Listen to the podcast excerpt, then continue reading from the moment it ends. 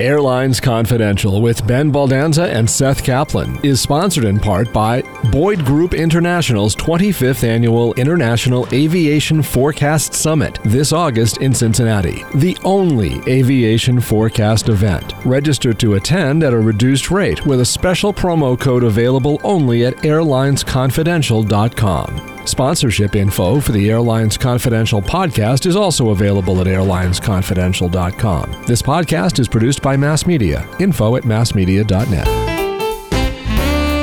I can't prove he's the reason why Spirit always seems to be the airline supplying the passengers behaving badly stories, but he can't prove he's not. He's Ben Baldanza, the former CEO of Spirit Airlines, who now teaches about how airlines work. Well, when he had just started at NPR, he was chatting with some of his colleagues before a staff meeting. One of them asked if he liked Sylvia Poggioli, and he replied, Actually, I prefer cheese ravioli. It's Seth Kaplan, NPR's Here and Now transportation analyst. Well, pushing back from the gate, this is Airlines Confidential, the show where we share the secrets of the airline industry and debate all the crazy things that happen in the airline world each week. Uh, today, we're going to talk about the biggest airline bankruptcy yet. Uh, I'm not sure anything can shock us anymore, but this one, wow. And we'll take a question from a listener about the greatest airline executives of all time who don't co host this podcast. but first, let's prepare for takeoff with this week's news. Ben, actually, let's start this way. If at the start of this year, I named the following four airlines and asked you to tell me which of the four would not file for bankruptcy in 2020. Which of the four would you guess? So here are the four airlines Air India, Alitalia, Aerolíneas Argentinas, or Aerolíneas' neighbor on both sides, actually, Chile and Brazil, Latam. Latam, of course, formed a few years ago by the merger of LAN, based in Chile, and uh, with units around Latin America, and Brazil's TAM. So again, the four Air India, Alitalia, Aerolíneas Argentinas, and Latam. Ben, what, what would your guess have been? Uh, which of those four would not file for bankruptcy this year? My guess would have been Air India. And I only say that because I know that India doesn't really have the equivalent of Chapter 11. Okay. Their bankruptcy is pure liquidation, and I figured the government See, wouldn't let the state-owned oh, carrier you're go such, bankrupt. You're such a stickler. You're too smart. let, let's do it this way. Let's not say file for bankruptcy. Let's say which of the four would be insolvent. Which of the four would run out of money and need some help? Which of the four would not run out of money and need some help? In that case, I would say Aerolíneas Argentinas. Ben, you're ruining the joke. the answer, as all of the rest of us know, would have been Latam. yes, I knew that was the case, but you uh, asked me which I would have said at the beginning of 2020 you know, I think this is just the best evidence yet of what I've been telling people for three months now. When they ask me, reporters will call me from from different places around the world. They ask which airline will be the next to file for bankruptcy, and my answer is that it's now a political question, not an economic or a financial one. Almost no airline in the world was prepared for what we're going through and in some cases, really, this is a great equalizer for airlines like Alitalia, which in any economically rational environment would have ceased to exist decades ago. But Alitalia is protected. Other airlines around the world, to varying degrees, including most definitely in the U.S., got various handouts. I realize that's not how the U.S. airlines would characterize what they got, but anyway, their government helped them. And Latam, like other airlines in Latin America, got relatively little, partly because those governments just weren't in the same kind of shape to help their airlines. And so here it is, filing in the US, by the way, Latam for Chapter 11 bankruptcy protection. So that doesn't include all of its units. It has units in various places. But anyway, Chapter 11 in the US for uh, the main company. Ben, Latam, Chapter 11 bankruptcy. This is big news. Well, it's obviously big news, and uh, not the only time we've talked about Latam in this uh, podcast since we talked about the great steal of Delta by getting Latam away from America. And now Delta's probably thinking, well, what did we really invest in, right? Yeah. as the as any airline that invested in other airlines or any investors of airlines are thinking. But you know, after Avianca, And after you see what's going on in Latin America and the governments there not really prepared to support industry the way US airlines have been supported by the US government and some in Europe have and others, it's not completely a surprise. And the Chapter 11 bankruptcy protection in the US, I think, Seth, is particularly noteworthy because I'm guessing that a lot of their planes are registered in the US. And when you think about an airline going into bankruptcy, a Chapter 11 bankruptcy, that means reorganization, it doesn't mean liquidation. And what are the things you want to fix while you're in bankruptcy? Well, it tends to be things like long term labor deals or fleet deals or things like that not sort of you know the the local wheelchair vendor in Santiago, right? That's yeah. right. The, those aren't the those aren't the focus of a Chapter Eleven bankruptcy. So we're talking, even though they may be affected by that, right? Right. So we're talking so, potentially about leases that it already has, or also aircraft orders. It, it that's exactly both, right from both Airbus and Boeing on the books. That's right. So it could be returning uh, airplanes to lessors without penalty or without as much economic penalty than if they just said, please take it back or canceling orders or things like that. So I'm guessing as all airlines are looking at their fleets and figuring out what do we think we're going to need now, given our view of what the world's going to be for the next number of years. Some planes look better than others, some orders look riskier than others, and every airline's rethinking through its fleet plan.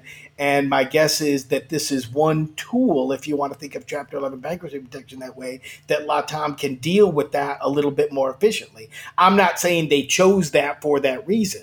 They obviously are seeing the same huge demand drops the whole industry is. They're facing enormous liquidity challenges. So to protect cash and to protect their enterprise, I'm sure that they did this. But while there, they now need to use this restructuring to truly restructure some of their infrastructure costs two questions. First of all, you know, somebody somebody smart, an observer said to me, you know, this makes other bankruptcies in Latin America more likely because, you know, now Latam gets to do this with its cost structure. So what if you are other airlines, even those that have said they're in an okay cash position, you know, in I don't Mexico, for example, would they, this person said, you know, wouldn't they want to be able to just reject aircraft leases and and and that sort of thing?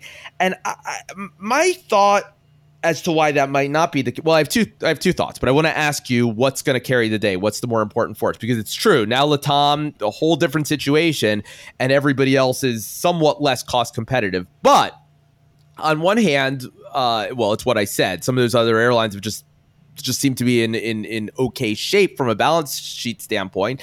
And you know i think you kind of I'm not a lawyer, but I know companies file for bankruptcy when they're in what's called a zone of insolvency, right? In other That's words, right. you, you, get you you get you get to a point where it's just you just do the where it's just math, right? And your job as a chief executive and as the board overseeing a chief executive is to do what's in the air interest of your current shareholders. So even though it might seem like well, why not just reset the clock if you have the tool? Why not just reject all the leases? I mean, your job is to preserve the value of the shares that everybody owns in your company. So so what are you getting away with if you sure get to reset the clock, but then you wipe out your shareholders if you don't absolutely have to do that. Uh, so which of the but on the other hand, true, no question, true, everybody else now has to compete against a restructured or soon to be restructured Latam. So what do you think uh, this does for other airlines in in the at least the southern half of the Americas?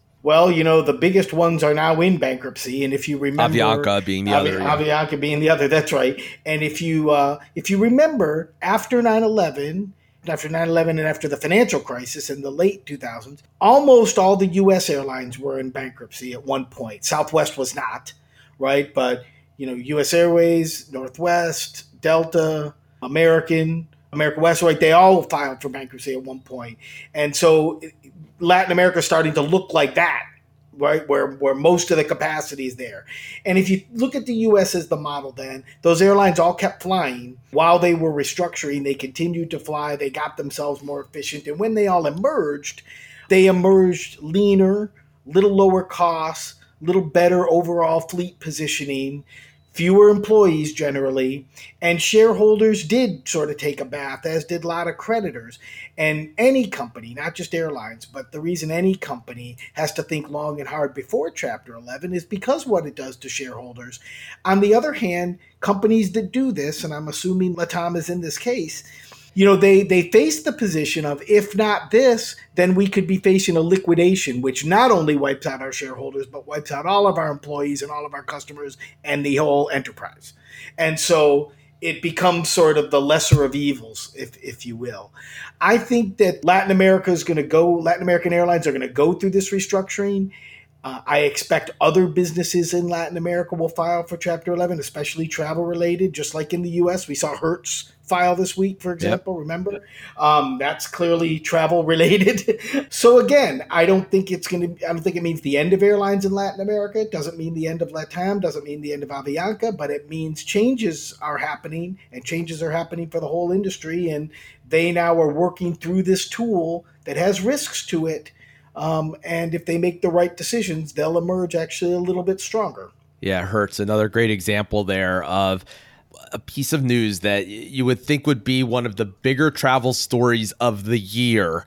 And instead, we get a few of these every week, right? Hertz, the rental car giant, Chapter 11 bankruptcy protection and talk in their case of maybe liquidation, that maybe the fleet of cars is worth more than the business. We'll have to see. This is airlines confidential, not rental cars confidential, leave that to, to others. But uh, but just fascinating developments. That Ben, you mentioned Delta which of course invested nearly $2 billion in Latam, a strategic investment to get Latam to join, to form a joint venture with Delta to get Latam out of Oneworld.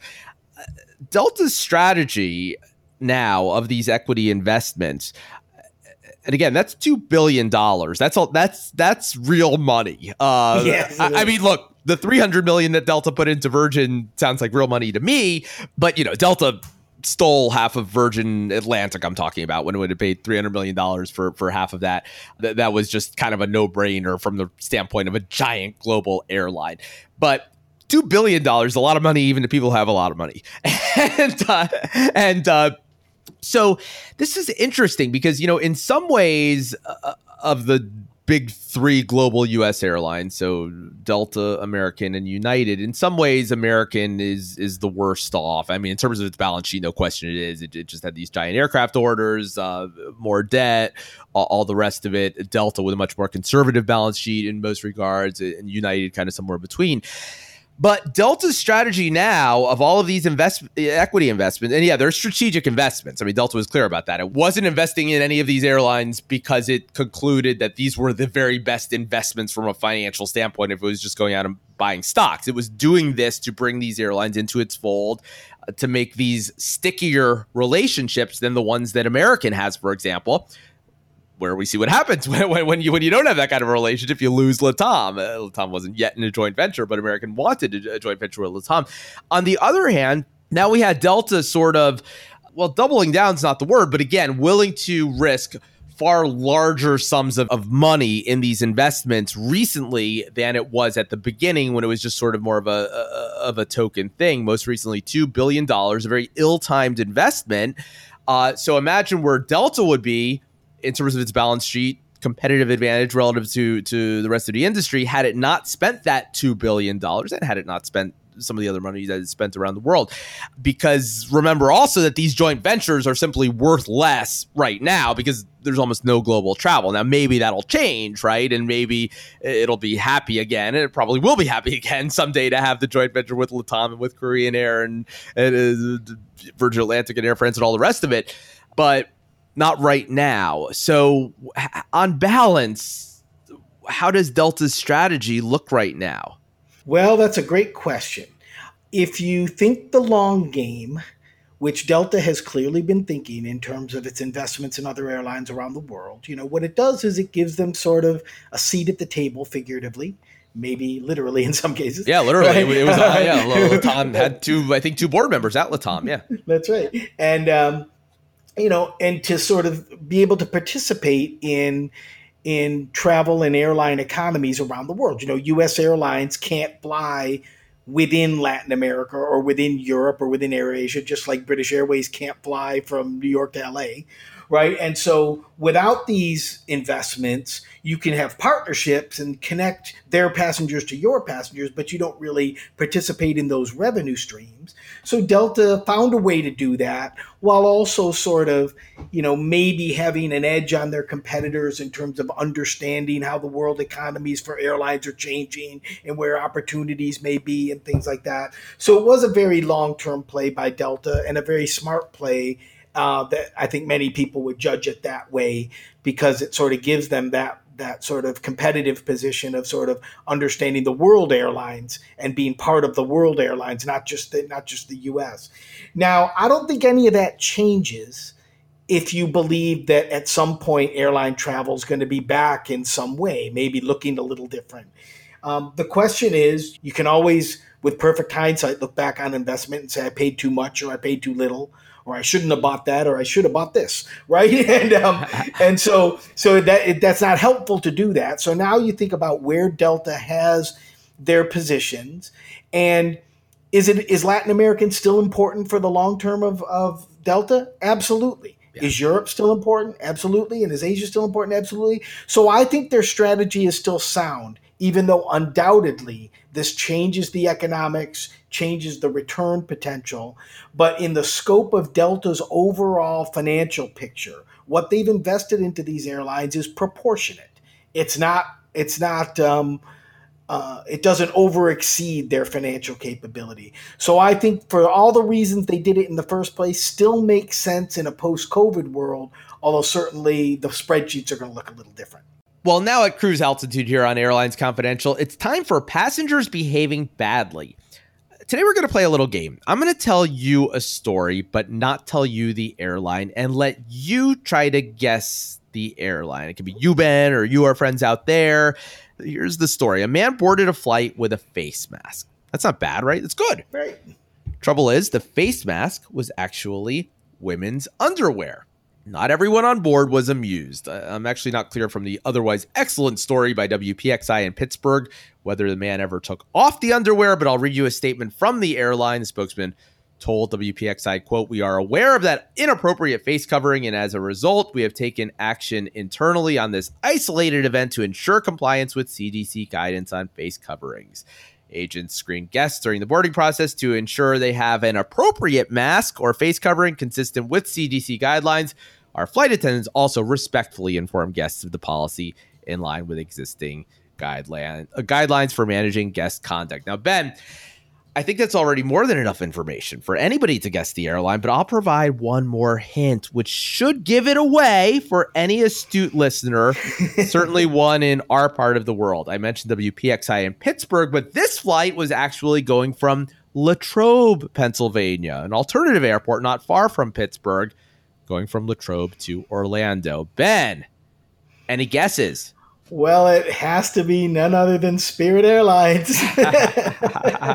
the only only airline serving Latrobe. That's right. And as someone at Spirit used to say, the Latrobe Airport and DeNunzio's Steakhouse and Convention Center. it's right in the airport. Now, now, one kind like somewhat serious, that at the same time funny thing about this was that the inbound flight to Latrobe. Do you want to guess where it came from? Um, Boston, maybe. Pittsburgh. Oh, Pittsburgh. Spirit is running tag flights.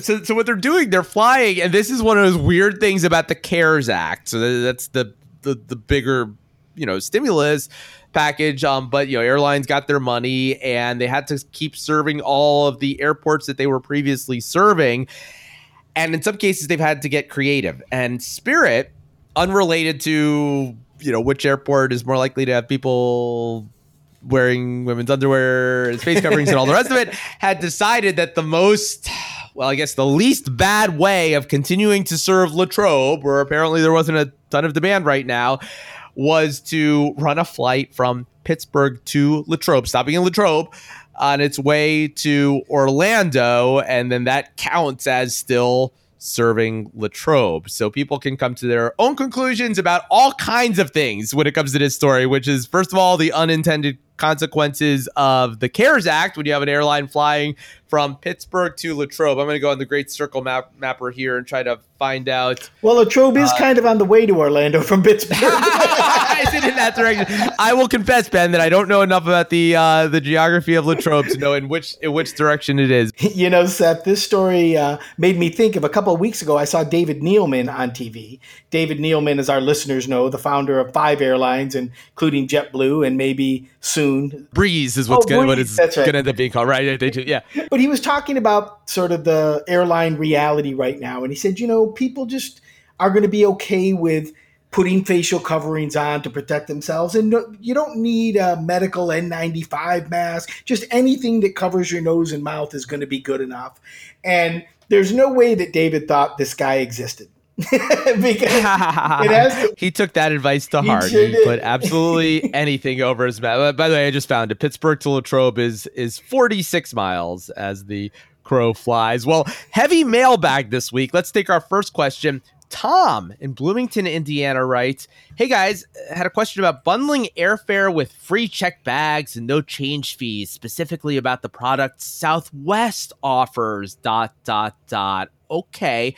Now that Ben is not listening anymore, Seth, in your unbiased opinion, since you host with an airline exec and as an aviation analyst and author, who are some of your most admired airline executives in the history of aviation? I guess Ben can answer the question too. Uh, is, is what our friend Tom says. Uh, hey, thanks for asking answering my question about airline fleet, fleet strategies a few months ago. Figured I'd ask a fun question unrelated to COVID nineteen to shake things up. And he spelled COVID with the little like asterisks and and said like like when you're writing a dirty word you don't want to fully write it. well first of all uh, what what great intelligence out of bloomington indiana i know we have another listener there who asked one or two questions bloomington indiana of course the home of of indiana university where i by the way spent a summer back in high school at the at the excellent High School Journalism Institute nice. of, of, Indiana University. Love Bloomington. So, okay, Tom, okay, Ben, close your ears. Or well, let's just say the the the best aviation execs of all time, like you said in the in the intro, who don't co-host this podcast, okay? Because the, the, that way, right? No hard feelings. The, these airline execs, they can they can be sensitive, right. you know. Uh, so so I, you know, I'll I'll give you Tom the answer that I've always given in my life, and I don't know whether I whether at this point we have to update this, but kind of in the in the post deregulation world, let's say that, right? Because I wasn't there for one trip. It's with just, people going way back at the beginning of uh, of of the of the industry, and I think it's harder, kind of like doing you know baseball. Compare Babe Ruth to Ken Griffey, and you know they never played each other. So let, let's let's t- take kind of post 1978 history. The troika that I have always said for different reasons, and, and reasonable people might disagree with this, but I have always said Bob Crandall of American Airlines, Herb Kelleher uh, of Southwest, who, who, who who died not too long ago, uh, and Gordon Bethune of Continental. Very different people. Uh, look, there are uh, longtime employees of American Airlines and ex-employees who are going to say Crandall, and you know it's like a bad word to them because of some of the uh, the the the labor relations issues that existed there. And and no, no question, he was you know was the only controversial thing that happened in American under Bob Crandall. But you know, how can you not name somebody who when you think about so much of how the industry looks today, frequent flyer programs were invented at American Airlines when Bob Crandall was there. Revenue management, I mean, just the whole way, the whole practice of how to how to how much to charge for airline tickets invented there. I mean, computerized reservation system, right? Sabre started at American Airlines, and so so you know, I I, I think you have to put Bob Crandall there, even if some of his views back then were controversial, and some of his more recent views about re-regulating the airline industry as as one of the people who, who most successfully navigated the deregulation. Uh, some of those views are are outside the mainstream, but but no question for his time in in the industry in terms of those innovations, you have to name him. Herb Kelleher, you know, Southwest. Uh, what over a half century now what would the world look like, the airline world, if, if, if not for Southwest? And uh, I think even some of the most bombastic, uh, uh, self-important CEOs in the world, like a Michael O'Leary uh, of, of, of Ryanair and, and those, you know, I mean, look, they all they all recognize that it started at Southwest. Some of them have carried the model further in some ways than Southwest ever did but low cost airline travel uh, started there. And Gordon Bethune, you know, he he took a, a, a sick airline, and Ben, you were there for for that transformation, uh, and really kind of redefined how to run an airline in a way where you could have happy. Uh, customers and employees and and uh, and shareholders and uh, Continental kind of became the little, little, airline that could again Bethune not somebody who's not shy about uh, tooting his own horn. Uh, wrote that book about the uh, about the turnaround, but um, but somebody who yeah, from uh, worst to first, it was called. Yep, it, exactly. Uh, so so so those would be my three. Now now as we move along here, and as there's enough history look back, you know, should Richard Anderson uh, be included with what Delta accomplished? And it wasn't all, you know, it started under Grinstein before him, and and uh, and, and and continued well until recently anyway, when when the world fell apart. Um, uh, Andrew Bastian was there with him, and, and and there are other people who you could name who have done extra, including sort of less household names uh, who, who have done extraordinary jobs at airlines. But that's that that's always kind of been my troika. Uh, ben, Tom said you're allowed to answer too. What, what's uh, any any further Seth, thoughts? I agree with your troika. Actually, you know, I, I, worked for two of those guys. I worked for Bob Crandall and for Gordon Bethune, and learned a ton from both of them. And when I think of other, you know, really competent executives and colorful personalities in this industry, clearly there's guys like Michael O'Leary and Willie Walsh in Europe, right? And there's other, there's Richard Anderson and others. But those three, I think, really do embody excellence in airline management over the time periods in which they operated and really defined the way the U.S. airlines look today in many, many ways. I think that's a perfect troika. I couldn't disagree with any one of them.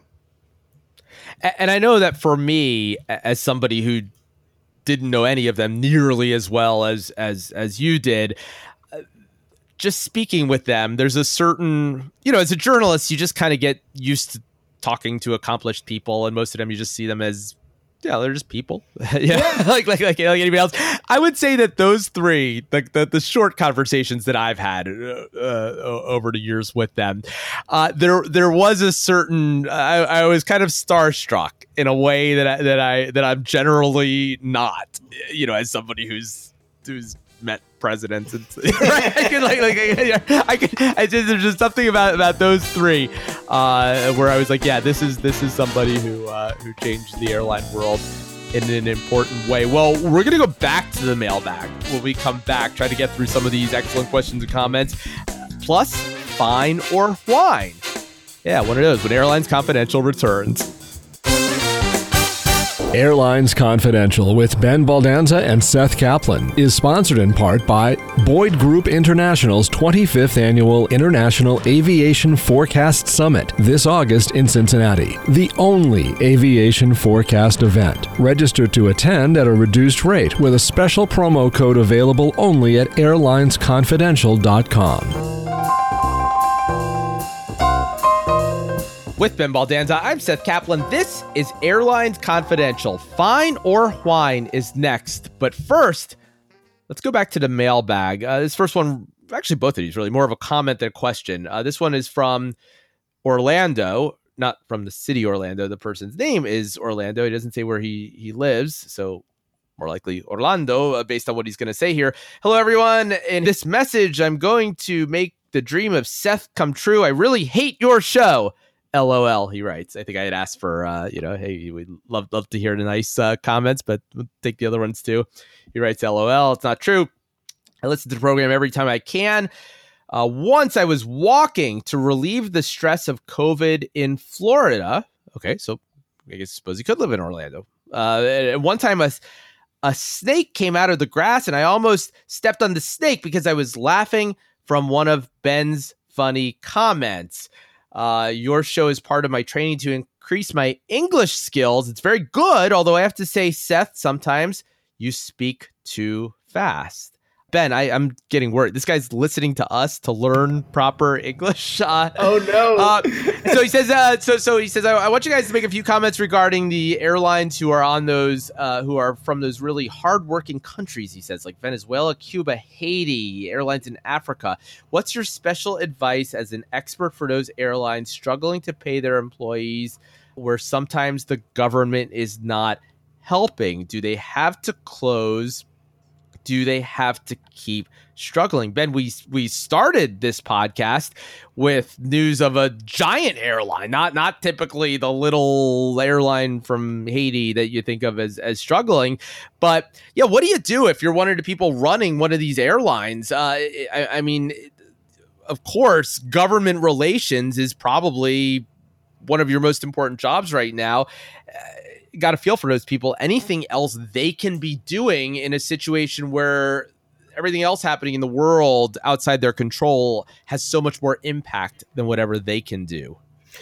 Well, it is a great question. And the places he mentions in particular, but also the kinds of places that he mentioned, air travel is so critically important because not only does it drive a lot of the economy, but it connects these places to the world and places that could otherwise be isolated and be much more difficult for the populations there to be connected to the rest of the world with air travel to other places is really, really, really important for places like Venezuela, Cuba, Haiti, the whole continent of Africa, and such, right? Yeah. And so many governments, though, just don't have the ability to sort of prop up private industry, or even in the case where they may be subsidized um, state run airlines, the ability to sort of put a lot of money there. That said, uh, I think that the likelihood that whole countries, or certainly whole continent in the case of Africa, are going to lose their airlines completely is not really right. They will push through this.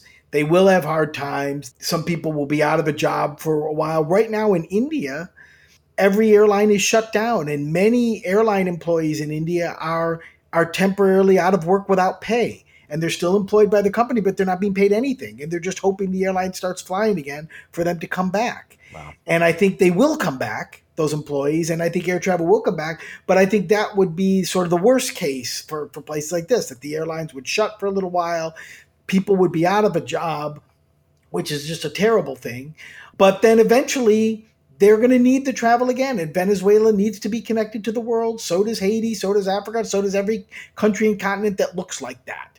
Because air travel is an important piece of the fundamental of economics everywhere in the world. And it's especially important in places whose economies are otherwise more fragile. I'll tell you, Ben, in terms of the question of state support for airlines in normal times, not not what we're going through right now. To me, some of the toughest questions are not places like Italy, where uh, you know if they stopped supporting Alitalia, Italy would have plenty of air service. It would just be provided by other airlines. They may or may not be based in Italy, but you know there's all kinds of travel demand to go specifically to Italy and somebody would would provide most of that service and and and and the government wouldn't have to spend billions of dollars uh, supporting it and and, sort of discouraging basically other uh, free market players from from providing their own service. The toughest ones, and there are other examples like that around the world. The toughest ones to me are like those, you know, Jamaica, places like that over to right? Like islands destinations that are and I, I mean this as no disrespect this is just a this is just a, a, a travel term substitutable right? Places where if travelers can't get to one place in their minds again these are special places to the people who are there but in their minds if i can't go to this sunny island with a beach i'll go to another sunny island with a beach. And where the entire economy in some cases, or nearly the entire economy in some cases, depends on tourism. And if you don't have your own local airline kind of subsidizing the influx of tourism, you can't necessarily count on another airline to provide it. I mean, they might, but that local airline is just such a tool of ensuring an influx of people into the country that even if you lose money perpetually on it, arguably, you can understand why those places support their airlines more than almost any other place around the world. I think that's exactly right, Seth. You know, when there was big hurricane activity that effectively shut down Cancun for a little while with a lot yeah. of the hotels and closed and such, airlines saw a, you know, all that traffic moved to places like Punta Cana. Right. To exactly your exactly your case is substitutable. That didn't help the people in Cancun and the workers in Cancun, right? And now there's plenty of people. Cancun's back, obviously, and you know, but for COVID, there would be a lot of people going to Cancun sure. too, right? But the, you're right. It's the local governments have to take ownership and control because you're right. Other people won't because there are substitutes. If I can't go here, I'll go there. Unless you have a direct family affiliation or maybe a direct business affiliation, people who travel for leisure go to lots of places. And maybe if, if, if it's difficult to get to some place for one year, they'll go to a different place. And that is a reality of travel, but it affects all every country. Um, I met, can you imagine all the people not going to New York right now and what that's doing in New York yeah. too? And I'm not putting New York in the same category as some of these other places in terms of their ability to withstand this sort of thing, but we do need airlines. It, it, the general point here is airlines are really important to the world economy. IATA has has estimated that airlines represent 8% of global domestic product. That's just huge and employs lots and lots of people. And there's not going to be a world economic recovery without airlines. It's just not going to happen. Well, do you have a question for us? You can call us at 305 379 7429 and record a question for us anytime during the week. Again, 305 379 7429. You can email us questions at airlinesconfidential.com or you can jump on the airlinesconfidential.com website. You'll see a form on there to submit your question. Well, beginning our initial descent on today's show, it's time for Fine or Whine. We listen to an actual customer complaint, and then we talk about whether a complaint is fine or if they're just whining. Ben, you have a complaint. Yes, I do, Seth. This one is from Maria complaining about Tiger Air. mm. Maria writes My son went from Brisbane to Melbourne, stayed the weekend, and then booked his flight to come back to Brisbane got his ticket with the times on it. He got to the airport early enough and was looking on the board for his flight. This is where we had a problem daylight savings. His flight had left one hour before the time on his ticket. He had no extra money on him to pay an extra $85 to rebook a later flight. This is just wrong. Airlines should put on the tickets daylight savings time. He is now stranded at the airport no money and no way home. Shame on you, airline, for leaving this out on your tickets to let people know about daylight savings time. We'll never travel with you again. So this is a pre-COVID uh, complaint. Tiger, uh, the, the ultra low cost carrier, the you know well actually kind of a kind of a various times a group of of, of carriers uh, started in Singapore, uh, and affiliated carriers, domestic one in Australia that ended up as part of uh, Virgin Australia. Anyway, uh, but this could have been any airline, really. Uh, it, it, I don't think I've ever seen daylight savings time or standard time or anything noted on a ticket. Uh, fine or whine, Ben? Well, I have to call this one probably one of the bigger whines I've heard. I mean, first of all, airlines don't create daylight savings time, right? It's not it's not an airline idea. In fact, it messes up airlines because think about what it does for their schedule and oh, how yeah. they have to change things and and they pull their hair out having to deal with it. But to say that it's the airline's fault that you didn't know what time it was. That's that's that's just absolutely crazy. You know, I have this little app on my phone. I mean, since before COVID, I used to travel quite a bit. Not traveling so much right now. I have this little app that's just called Time Buddy. And with yeah. Time Buddy, you can put in your location or any cities you want in any other cities, and it tells you what time it is there now and it tells you what time it is relative to your local time and all kinds of things. For me, I just Google I I, just Google it. I, I type what time is it in you know Boise, Idaho. That's right. And and, and it and it kind of kind of comes up, you know, and it's always right. I know that no, that's exactly right. It's just to blame this on the airline is just absolutely insane. This person is just a whiner. Buy a watch, or better yet, on your phone, set the setting that says automatically change for daylight savings time, and just look at your phone and you'll know what time it is. It's funny, you know, now it's harder to make this mistake, but the couple times in my life where I just somehow missed you know, it's just somehow didn't get the memo about daylight savings time. Luckily, it was always in the direction where I was early, not late. Yeah, so and, you waited an extra hour. And that's no credit to me. I remember one time, you know, growing up, I was I was 14 or 15 years old, and I, I bagged groceries at Publix, the famous grocery store chain supermarket in, in, in Florida. And I remember getting to work at what I thought was seven in the morning, which is when Publix opened. And it just everything seemed a little strange, right? And there were no coworkers and there were no customers and and it was and it was six o'clock in the morning. I just had, you know, and and uh, and so so yeah, I just I just waited. Uh, and so what would that would that be in the fall or the anyway? I'll I will try to figure it out. But uh, when you would make that mistake, but uh, but like a couple times in my life that happened, and I was just lucky. It was always that I was early. Well, on final approach now, that does it for Airlines Confidential this week. Please fasten your seatbelts and ensure your seatbacks and tray tables are in their upright and locked positions. And remember, we'd love to hear your questions at 305 379 7429. You can email us questions at airlinesconfidential.com or jump on the airlinesconfidential.com website. Well, from the Airlines Confidential studios, I'm Seth Kaplan. And I'm Ben Baldanza. We'll talk to you soon. This podcast is produced by Mass Media. Info at massmedia.net.